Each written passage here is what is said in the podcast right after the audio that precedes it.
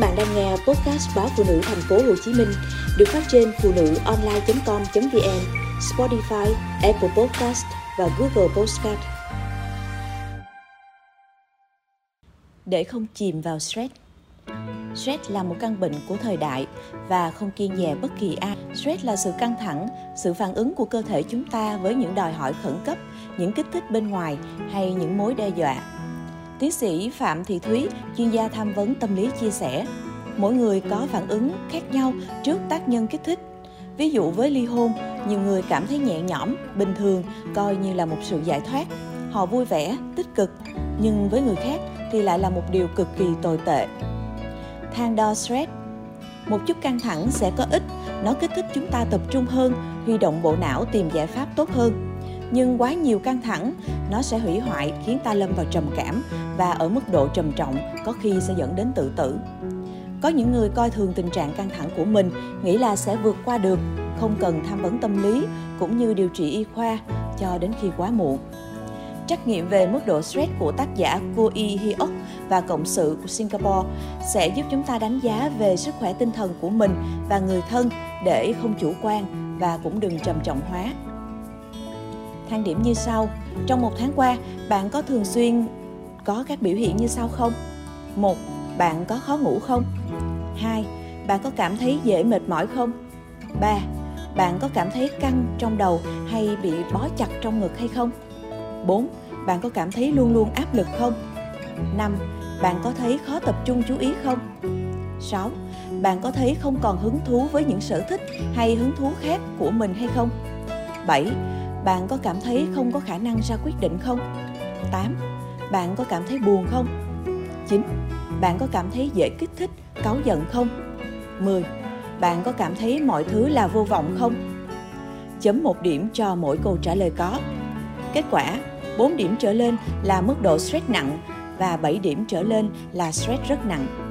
Nhiều bệnh nhân có điểm từ 4 thường có các triệu chứng rối loạn lo âu hoặc trầm cảm ta nhận thấy đầu óc dạo này nhớ nhớ, quên quên, đánh giá tình huống kém, không còn nhạy bén, tỉnh táo, chỉ nhìn thấy mặt tiêu cực của vấn đề.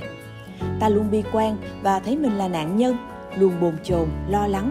Những suy nghĩ tiêu cực dồn dập trong đầu là triệu chứng stress về mặt nhận thức tư duy. Còn triệu chứng stress về cảm xúc thì sẽ được thể hiện như sau. Có khi bạn cảm thấy rất buồn, căng thẳng, lo lắng, kích động, cáu kỉnh, cảm thấy quá tải, muốn buông xuôi, cảm thấy cô đơn, dễ làm cho các mối quan hệ xung quanh đổ vỡ. Cha mẹ có con nhỏ thì dễ quạo gọ, đánh mắng con. Ta có thể có hành vi quá khích, muốn đánh đập ai đó, tự nhiên không muốn gặp ai, không muốn đi làm, ngủ quá nhiều hoặc quá ít, rối loạn ăn uống, làm việc uể oải, thiếu trách nhiệm. Mượn rượu, cà phê, thuốc lá, chất kích thích để thư giãn, thậm chí là phải sử dụng thuốc ngủ hoặc ta có những hành vi lặp đi lặp lại như cắn móng tay, bước tới bước lui, nói đi nói lại một câu mà không biết tại sao. Triệu chứng stress về thể xác thì dễ nhận thấy như nhức mỏi, đau lưng, đau vai gáy, bụng, nhưng đi khám thì lại không có bệnh.